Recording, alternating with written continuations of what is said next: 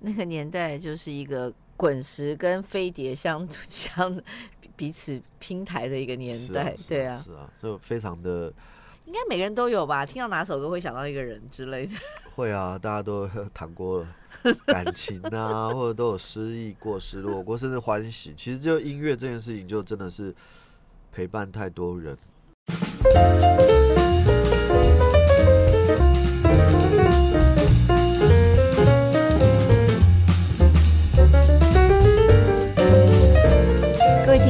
大家好啊！今天真的是万象更新，因为是今天早上在签第一份文件的时候，是一百一十二年，我真的没有办法相信已经到达了一百一十二年。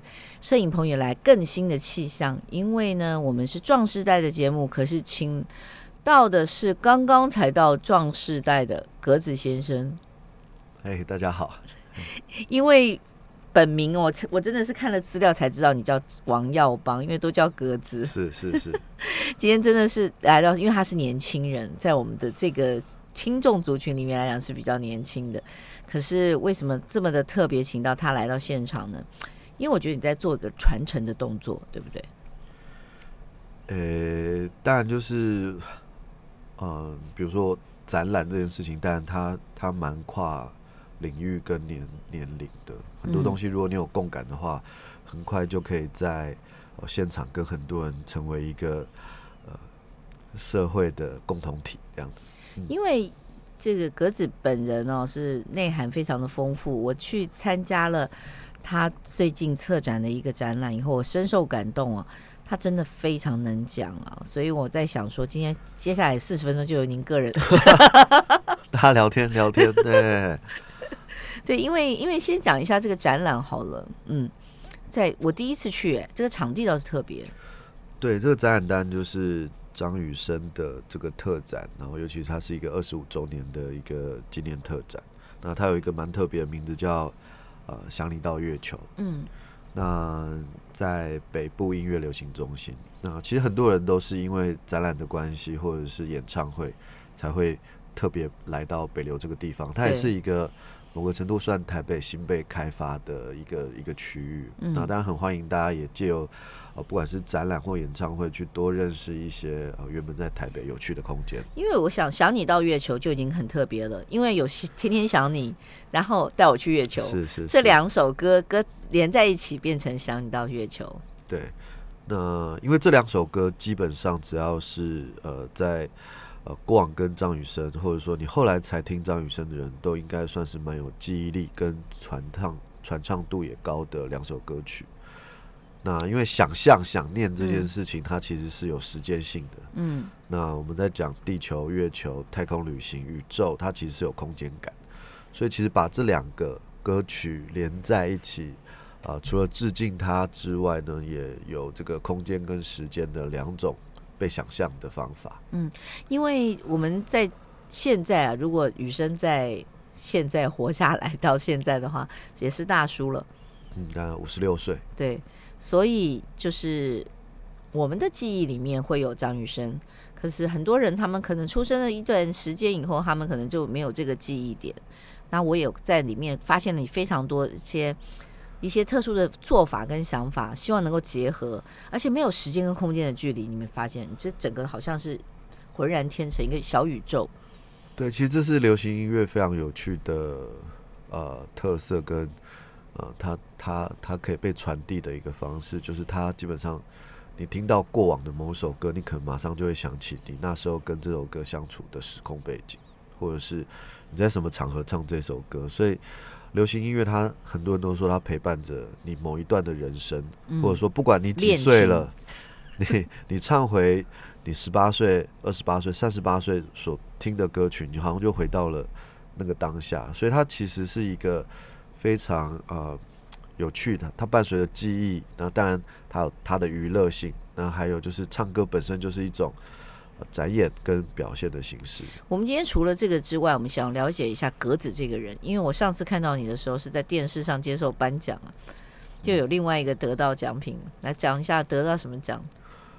我不知道你看到电视是哪一段了？对对对，最近啊，我想看他是最近的，最近有可能是、嗯、可能就是经典奖的哦，对对对对对，年度最佳设计吧，那是在阳明山的一个山屋，对对。对对对对。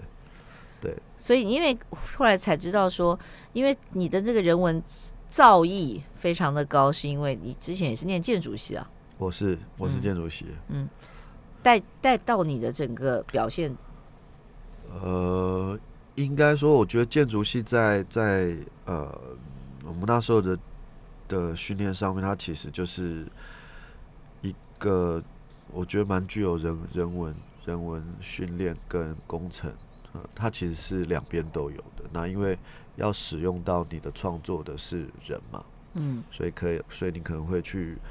呃，研究很多呃人的行为啊，或者说，其实建筑它也是一个象征嘛，嗯、所以它一定会有呃，比如说在地啊，或者所谓的这个时间，嗯，所以其实它可能在我前期的人生训练里面，算是一个非常重要的的事情，嗯、因为我觉得建筑系的训练，它它也告诉了你什么叫做需求嘛，嗯，那你你如何去服务这个需求？那比较特别的是，后来我研究所就到英国念了、对，爱丁堡，对，Art Space Nature，、嗯、它是一个跟跟呃自然艺术甚至策展相关领域的一个跨领域的学程。那那个学程里面，其实也也让我学到非常多跟策展相关的一些，不管是知识或经验。嗯，就是有有带回来台湾一些世界观呢。呃，应该是说他他们对于这个策展的的这件事情是很开放，嗯、所以其实其实台湾近五年来，你可以看到各种领域里面可能都有机会使用到策展的这个技术啊，不管是影展这种线上，或者是呃，比如说旅行，它也可以成为一个展览，嗯嗯嗯，就有非常多被应用的方法，所以其实。像像我们公司的案件，其实真的也是蛮多元的，从、嗯、商业的、设计的、人文的到，比如说产品。而且格子还有咖啡店。对，那个算是一个兴趣，是我跟就是平面设计师叶仲仪跟服装设计师齐正涵一起开的一个咖啡店。嗯，其实我们那时候就抱着我们自己来接触一下客户，去理解客户。他们想要什么东西？那跟我们平常在所谓的接案子其实是蛮蛮不同的，很非常的直接。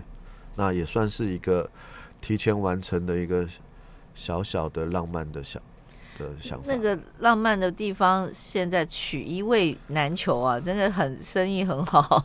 其实希望大家可以当然可以多多来看看。那。嗯呃，客人但是不嫌多了，嗯、对啊，大家支持才有办法把这样子的文化消费的场域，可以让它更健康的。而且深山不是只有一个咖啡店的感觉，它是一个很有人味的一个地方，对不对？是是是，每次进去都有不一样的东西的感觉。对，像我们这个这个最近就是有在筹备一个叫日日生的市集。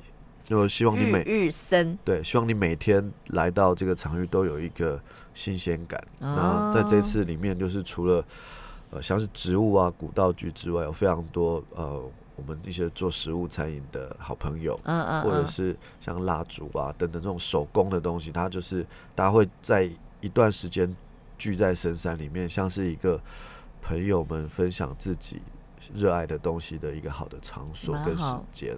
所以，我刚刚跟执行制作都在讲说，哎、欸，我们不能只给人家那个星巴克，人家要有水准高一点。可是没办法，星巴克也是很厉害的，我们我们也是非常 respect。对对对，对啊，那很不错。因为你从那个台北的一个城城市设计展已经好多年了嘛。呃，其实我我做比较多的是文博会，如果是以大型的展会来讲的话，嗯，对对对对。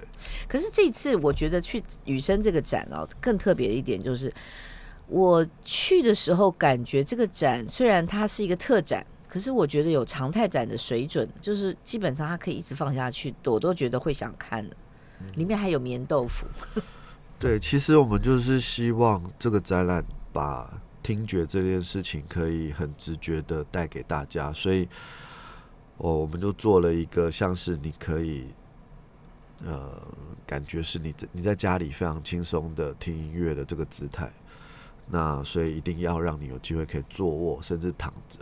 那也跟音响公司呃结盟，那他们有非常棒的这个专业技术，所以呃，但多亏像像雅思音响这样的伙伴，他们让我们把音乐这件事情变得你可以为了它而来。我觉得这是很特别，就是很多人现在很繁忙的工作都习惯在办公室听背景音乐啊，或者是我们搭公车一定要听音乐，但是你有没有很专注的听，其实是不大一样的。嗯嗯。那你很专注的听音乐，有一点像我们为什么要呃这个。呃，特别的换上一套衣服，然后去两厅院听，嗯，这些表演，它其实是有一个仪式感的。嗯、那绝对会跟你把音乐当背景是不一样的。嗯、那我觉得展览的魔力就在于，我们可以让大家在一个被照顾好的环境下去感受到呃乐章啊、音符啊、配器啊。所以其实呃，去到这个张雨生特展的朋友，你就可以体会到这个。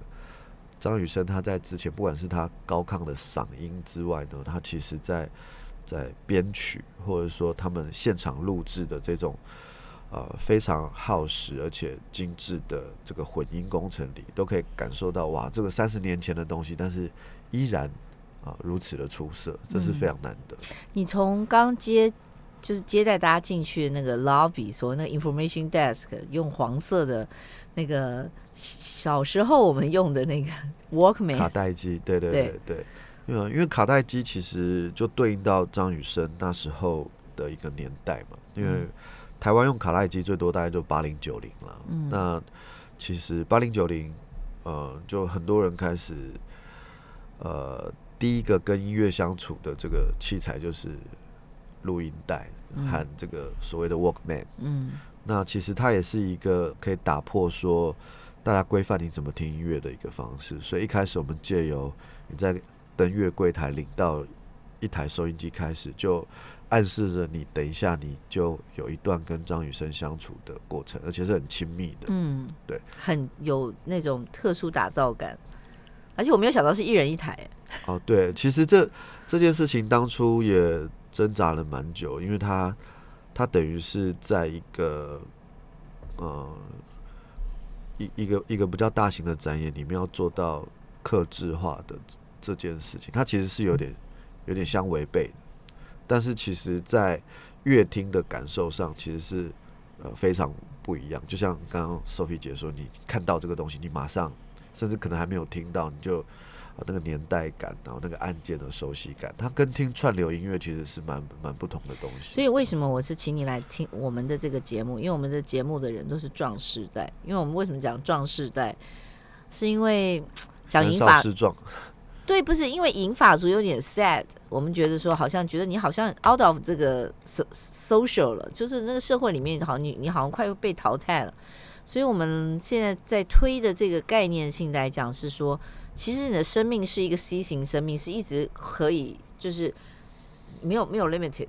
像在高雄现在有个展，你有没有去看？有一个一个一个街川明的展。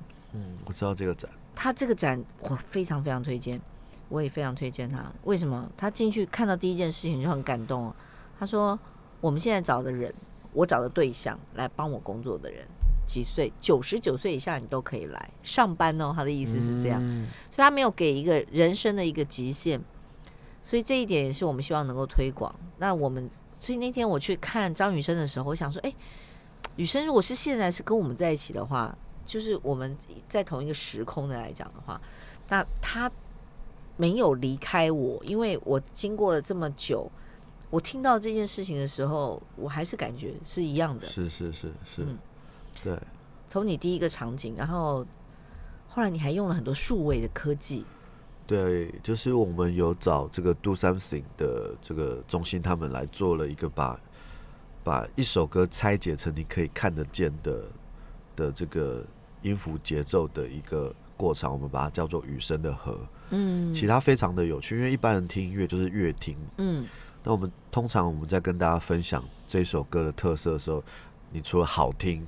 或非常好听之外，你好像蛮难再多说些 什么。对对对，很好听。但是如果今天有机会，我们把音乐用视觉的方式，嗯、用动画的方式去呈现，你可以在这里面看到音乐的流动感，嗯、或你可以看到不同的乐器在一首歌里面扮演的角色，跟它的节奏的敲击所产生的这个呃化学变化，那其实就蛮好玩，你你可以看见声音。那这是我们这次在这样子的呃桥段里面铺陈中蛮重要的一环。然后就有两首歌，一首就是口是心非，嗯，那一首就是和，嗯，其实大家都可以在这两首歌里面感受到说。哇，其实就算现在听，还是觉得非常的过瘾。他超前卫哎，对，所以他一直走在非常的的前面。那他也没有，呃，他每一张专辑其实都在跟自己对话，都在跟这个社会对话，都在跟台湾那时候的环境做对话。有时候可能是顺势，有时候可能是拉扯，但是我觉得在这里面都看到非常多呃非常呃精彩的，不管是挣扎或者是他的坚持。嗯，还有你那一段里面放非常多人在讲跟他之间的一个相处的一个过程的，那那些采访是做的也不错。对，对，那个地方其实我们叫做听你听我。嗯，那因为我们想说你，你你你如何介绍一个人给大家呢？那其实既有认识他的朋友跟你说，嗯，我们觉得是非常啊贴近你认识这个人的很直觉的方法。嗯，他不是透过图文展板，而是。每一个跟他工作过，或他的前辈，或他的朋友，那你会发现张雨生的朋友在讲到他的时候，每个人都好像他还在他的身边一样，历历在目。那我觉得那个感染力是强的，而且、呃、都是非常第一手而真实的东西。嗯嗯，会跟你在网络挖的资料不大一样，而且现场的临场感的感觉是不一样的啦。嗯嗯，对，我觉得我我还是比较喜欢。我觉得这个我是我这个年纪的问题吗？我觉得任何东西是透过视讯给我的。我的那个无感的感觉就是比较没有没有没有那么 impact。对啊，所以其实展览的魅力很大的，呃，原因就是你在现场可以感受到这些，不管是灯光的变化、声音的变化，或者是是你皮肤、你的脚掌，比如你踩在那个棉豆腐上面，那个弹跳的感觉，然后跟在太空中的这种无重力，其实你可以去做一些很直觉的联想。那如果你只是看杂志，你是没办法，没有办法，对。而且你这次你要讲一下那个接下来会有五五五组人吗？是吗？对，那刚刚有提到说如何让新世代的这些朋友们，三十岁以下的朋友也能够理解张雨生。这个这个这个的，对，所以那时候我们就想说，那那我们就找这个时代目前都呃在各领域发挥的非常出色的呃艺人歌手们。啊，他们都是创作歌手，对，所以像是夜猫啊，大家都想说，呃呃，韦礼安啊，九零八八啊，告人啊，陈绮贞，对，其实这些都都还在陪伴着我们。但当他们用音乐跟张雨生做交流的时候，他们重新的诠释了宝哥的歌曲。那其实我们在听的时候就啊，原来原唱是这样唱，但是现在的歌手他们用他们的方式去。重新诠释的时候，也也有一种哦，我们现在要讲二零二三年的味道，这样子，就是他他他是一个新的感觉。他是韦礼安吧？韦礼安讲说，嗯，大海其实是被杨培安唱高了，对不对？已经，他说高亢的唱法，对，是杨培安老师已经唱的非常出色，所以他想要有一种在在呃边喝啤酒边看海浪缓缓的这样子在你身边过的的这种比较闲适的风情。对，还有陈绮贞，他是怎么讲？他做《天天想你》嘛，嗯、那他那时候最主要是说他想回到歌手，然后一把吉他，嗯、然后很真挚的情感，然后跟底下的乐迷做交流。嗯、然后他那时候一直很担心说他在演唱会如果唱《天天想你》这首比较久以前的歌曲，会不会大家没有共鸣？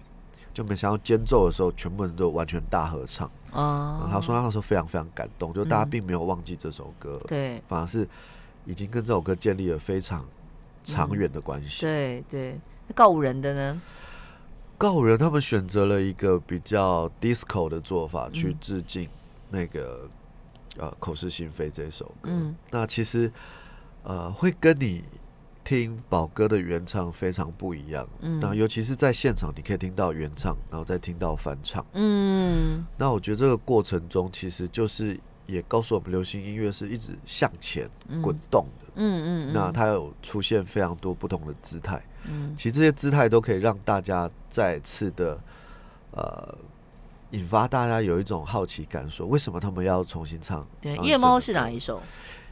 夜猫就是我期待哦。对，其实其实夜猫的这一组非常有趣，因为我期待大家心中就是一个非常诗心、非常隽永。嗯、那夜猫是一个 rapper 组合，所以他们怎么诠释这件事情，在那边卖一个关子，大家一定要到现场去感受一下，在二零二三年的我期待跟三十年前的我期待有什么有什么不一样？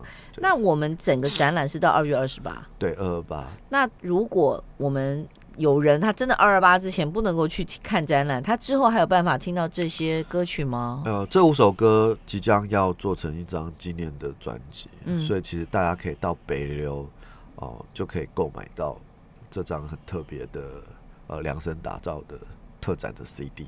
嗯，可是好，这是 CD，那之后你还会上 Digital 的吗？比方说在 KKBOX 或者是对 Digital 部分，可能就要看未来的各个这个唱片公司他们有没有要发行。因为你这次的展览更大一个一个一个 challenge，就是你必须要去跟这些版权的人全部都拿来。是是是对，所以其实策展一直是一个。我觉得它其中一个魅力就是要 push 你去学一些新的东西，像音乐产业，它当然就会提到像刚刚 Sophie 姐这个版权啊，嗯，或是你要跟每家唱片公司去谈这个词曲，所以它每一个它的细节非常非常的多，嗯，那每一家每一首歌的状态可能都不大一样，嗯，所以其实要蛮有耐心的，然后跟这些一起合作的伙伴们找到一个好的方式去把。最好的东西呈现给来的民众。嗯，其实我觉得每个人内心都会有一份温柔哈，那个温柔可能是在你单独一个人去一个这个场域看这些东西一些怀念的时候，他你的那那部分的温柔就会跑出来。所以我觉得这个展览很特别，然后很尽心啦，整个团队很厉害。对啊，这次的团队其实真的。呃，也多亏了这些伙伴加入，像担任音乐总监的玛莎，他把这个音乐的部分处理的非常的的细致。玛莎好像在里面也有推荐，对，他其实就是我们这个整个音整个音乐的这个总监。嗯，那数位的部分有杜三星的中心嘛，嗯，那文稿的部分有德正，嗯，那所以其实在一个展里面，你就可以发现他其实需要的专业非常的多，嗯，所以他其实呃。为什么会需要一年多的时间来筹划？也是因为啊、呃，像刚刚讲说，你要找新的歌手来翻唱，嗯、或者是要去 deal 好跟每一个呃所属公司的词曲的版权，嗯嗯、它其实的确要花费非常多的时间。嗯，那再加上田野调查，你们还做田野调查？非常多啊！嗯、我们田野调查其实像我们会去骊山的。这个松茂部落去张雨生之家，嗯、就是他妈妈到现在都还经营的这个一个民宿。嗯，那他也不是去一次，我们去了去了三次。嗯，那每一次去，然后也也也很重要是听张妈妈去聊，呃，这个宝哥之前的一些过往。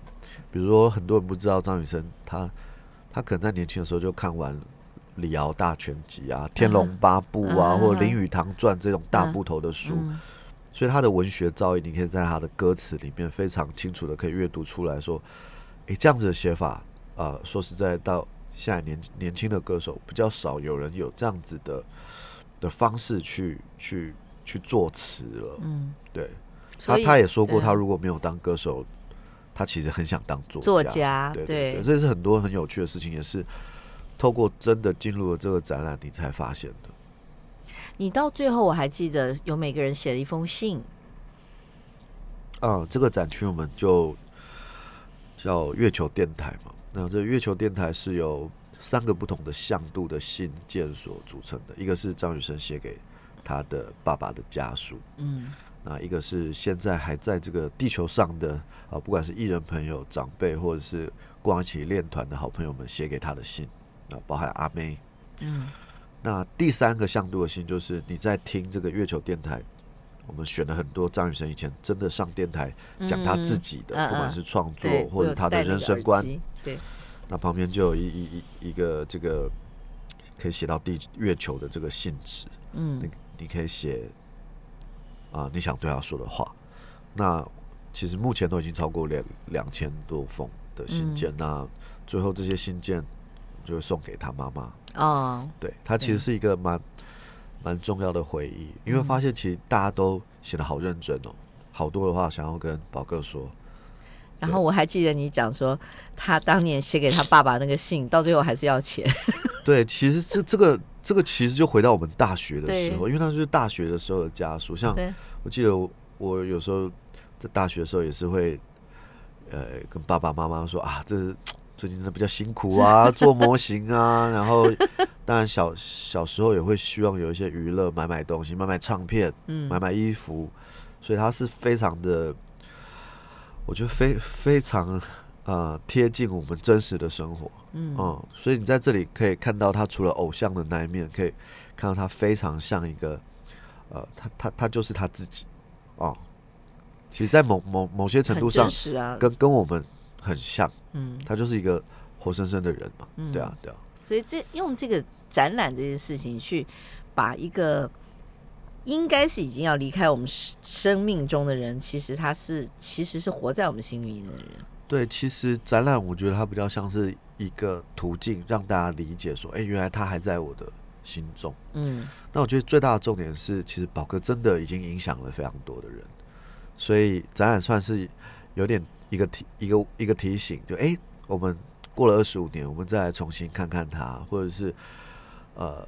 流行音乐在过了二十五年，到底有什么变化呢？它的影响力是什么？我觉得是一个蛮好的回望。嗯，对。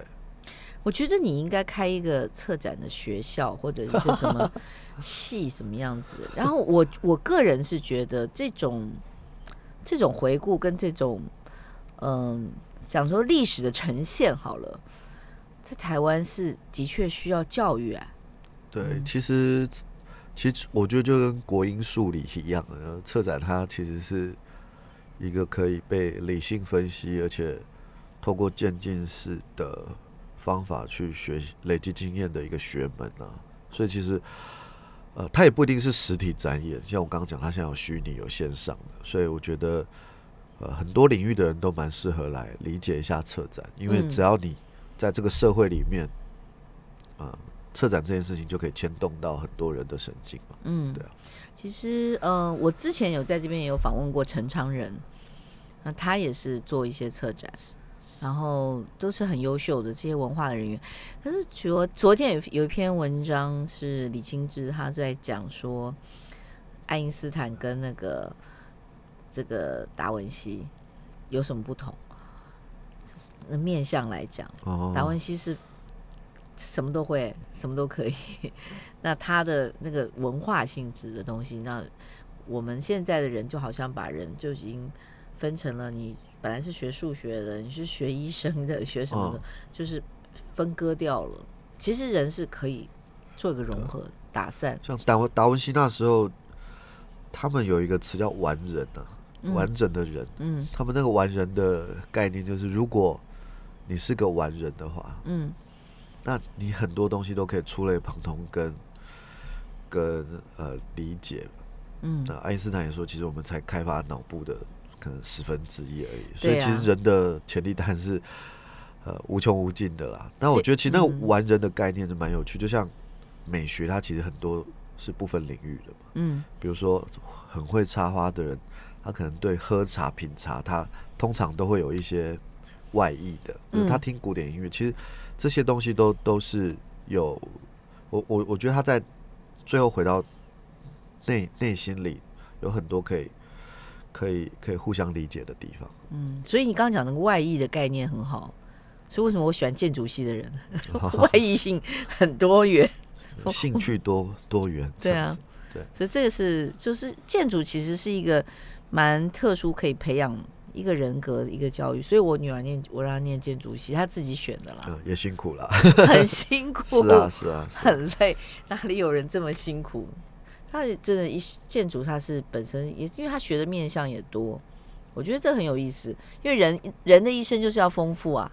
对啊，所以你可以看到，她其实，在台湾一开始可能是被放在工学院，但其实后来很多的建筑系都被归到人文艺术学院，嗯，这是一个蛮不一样的。思考方式，对对。那你在现在就是做雨生这个展之外，你接下来还有什么特别的想法，或者是想要往哪方面走？你也四十岁了嘛？今天来发没有四十三岁了，而且那么多，哎、欸，我看起来好像有四十四十三岁，那越那已经是我们壮世代的人了。对，是啊，是啊，所以应该也算有符合 Sophie 姐的这个标准了。所以你有什么？比方说你有什么呃 schedule，就是说好，你现在四十三岁，四十三岁到五十岁，好，五十岁还有七年。你有特殊想要去做一件什么事，还是就这样顺着走？呃，我觉得，但会有机会的话，会想要多培养一些更、更，呃，更在比如说策展这个领域啊，能够更可可以分享更多东西。这么说好了，那是人家怎么去特别找你，还是你自己会去找主题？哦，呃，你你说策展的题目吗？嗯。那当然，通常如果是案子的话，他他们会有一个想要做的事，嗯，只是可能还没有说的太清楚，嗯，那我们可以从这些线索里面，可以帮他们找出一个比较被梳理过的呈现方法。嗯、其实策展都不是全新的事物，它都是继承的事物的一个排列排列组合跟重新的诠释。像宝哥好了，他。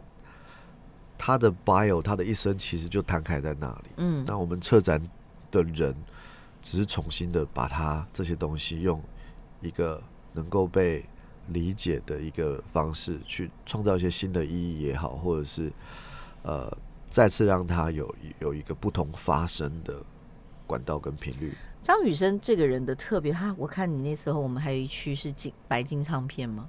哦，嗯，他。应该说放白金唱片，但也是呃，他曾经是一个大家都听过的东西，但是很少人真的看过。嗯，就大家说，哎、欸，几白金，几白金，对不对？所以那时候我们看到这东西，就觉得，哎、欸，这个应该要拿出来展，因为很多人一生可能没看过。嗯，对，所以这个这个就是好玩的地方嘛。比如说，哦，原来白金唱片是长这个样子，它跟年代也有关的、啊。你听串流的，很少人会会会知道白金唱片嘛，嗯、因为串流。蛮难会发白金唱片，嗯、对对对，所以其实其实很多的我们在讲文物，它背后其实都一定有它，它之所以要被介绍出来的那个啊、呃、那个原因。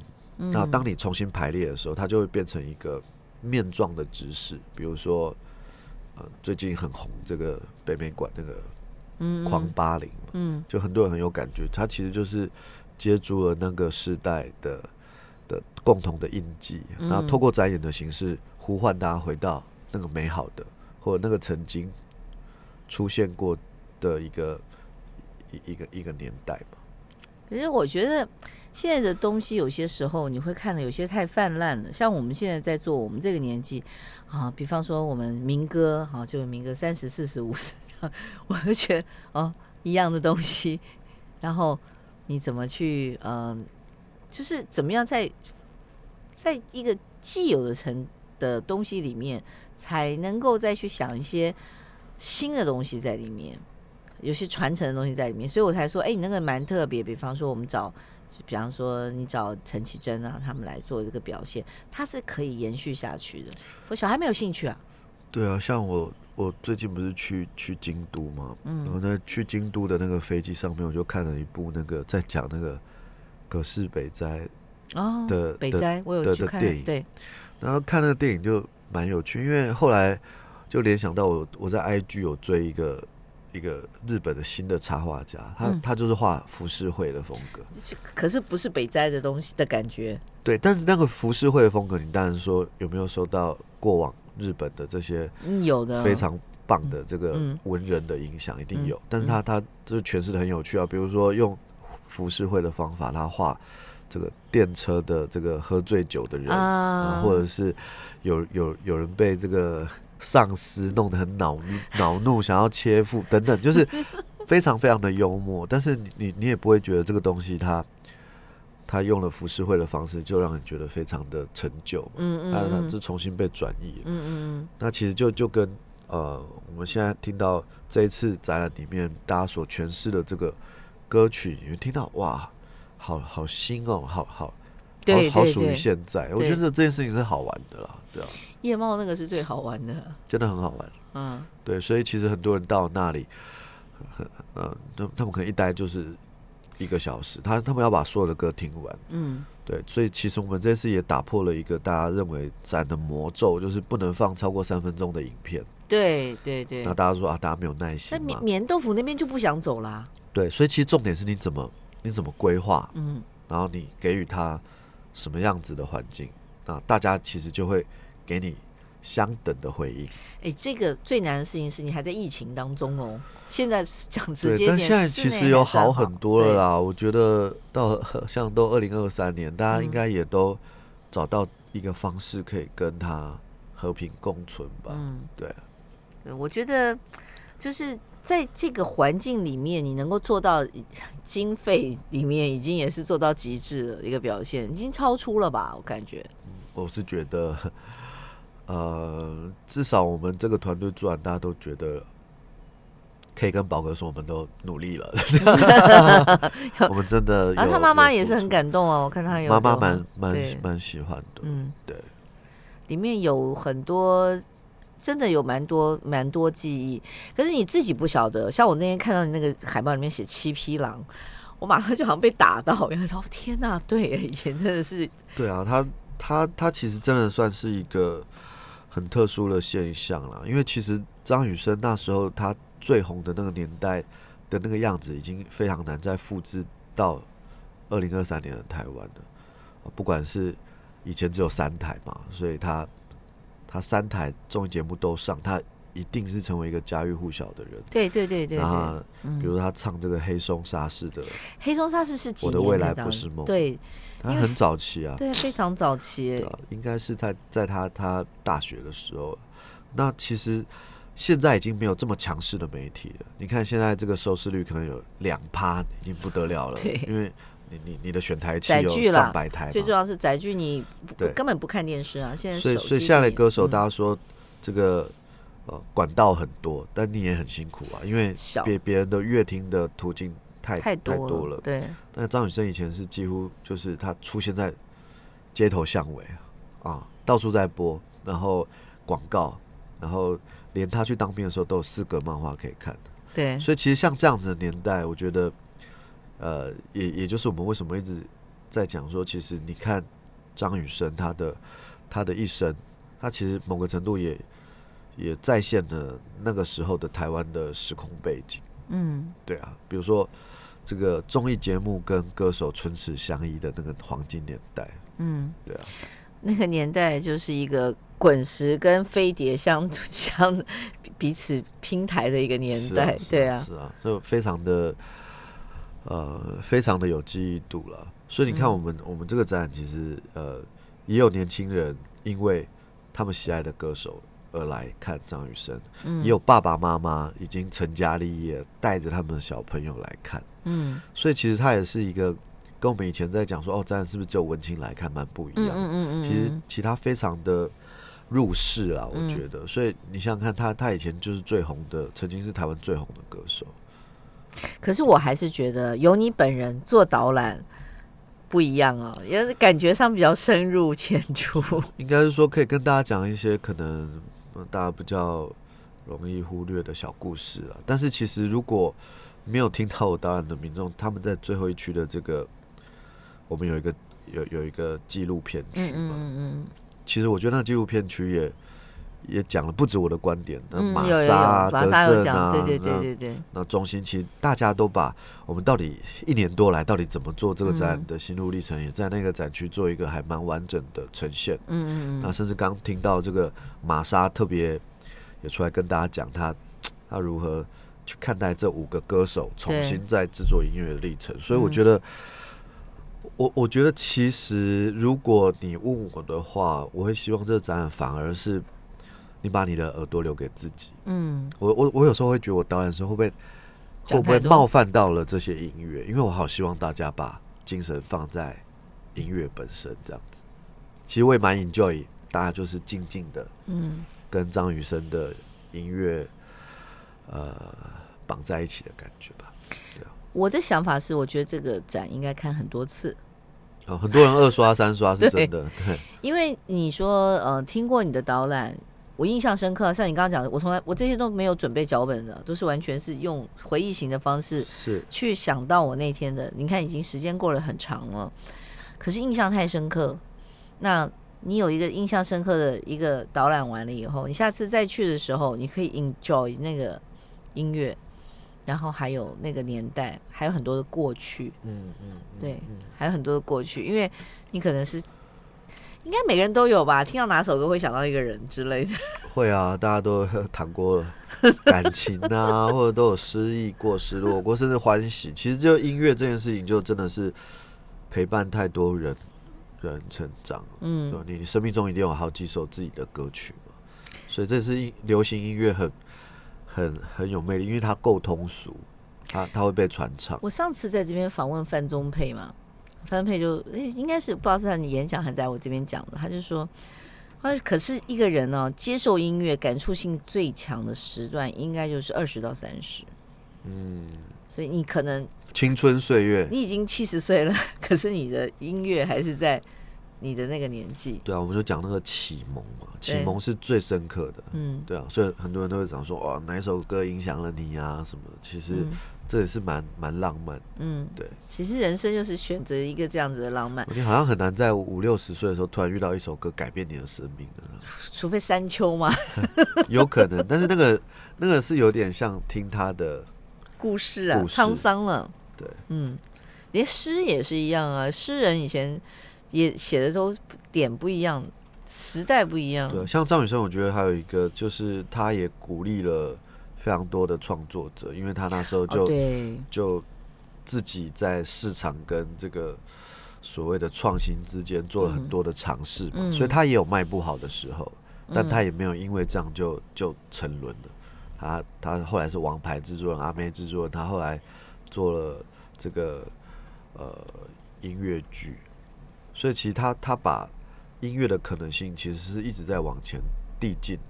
嗯，那他也没有因为他是偶像歌手，他就一直唱嗯。其他人所创作的歌曲。嗯，他其实是呃他他其实是慢慢把这个创作的累积放到他的作品里头。嗯，所以像一九九七年在呃口是心非这张专辑嗯。完成之后，他他。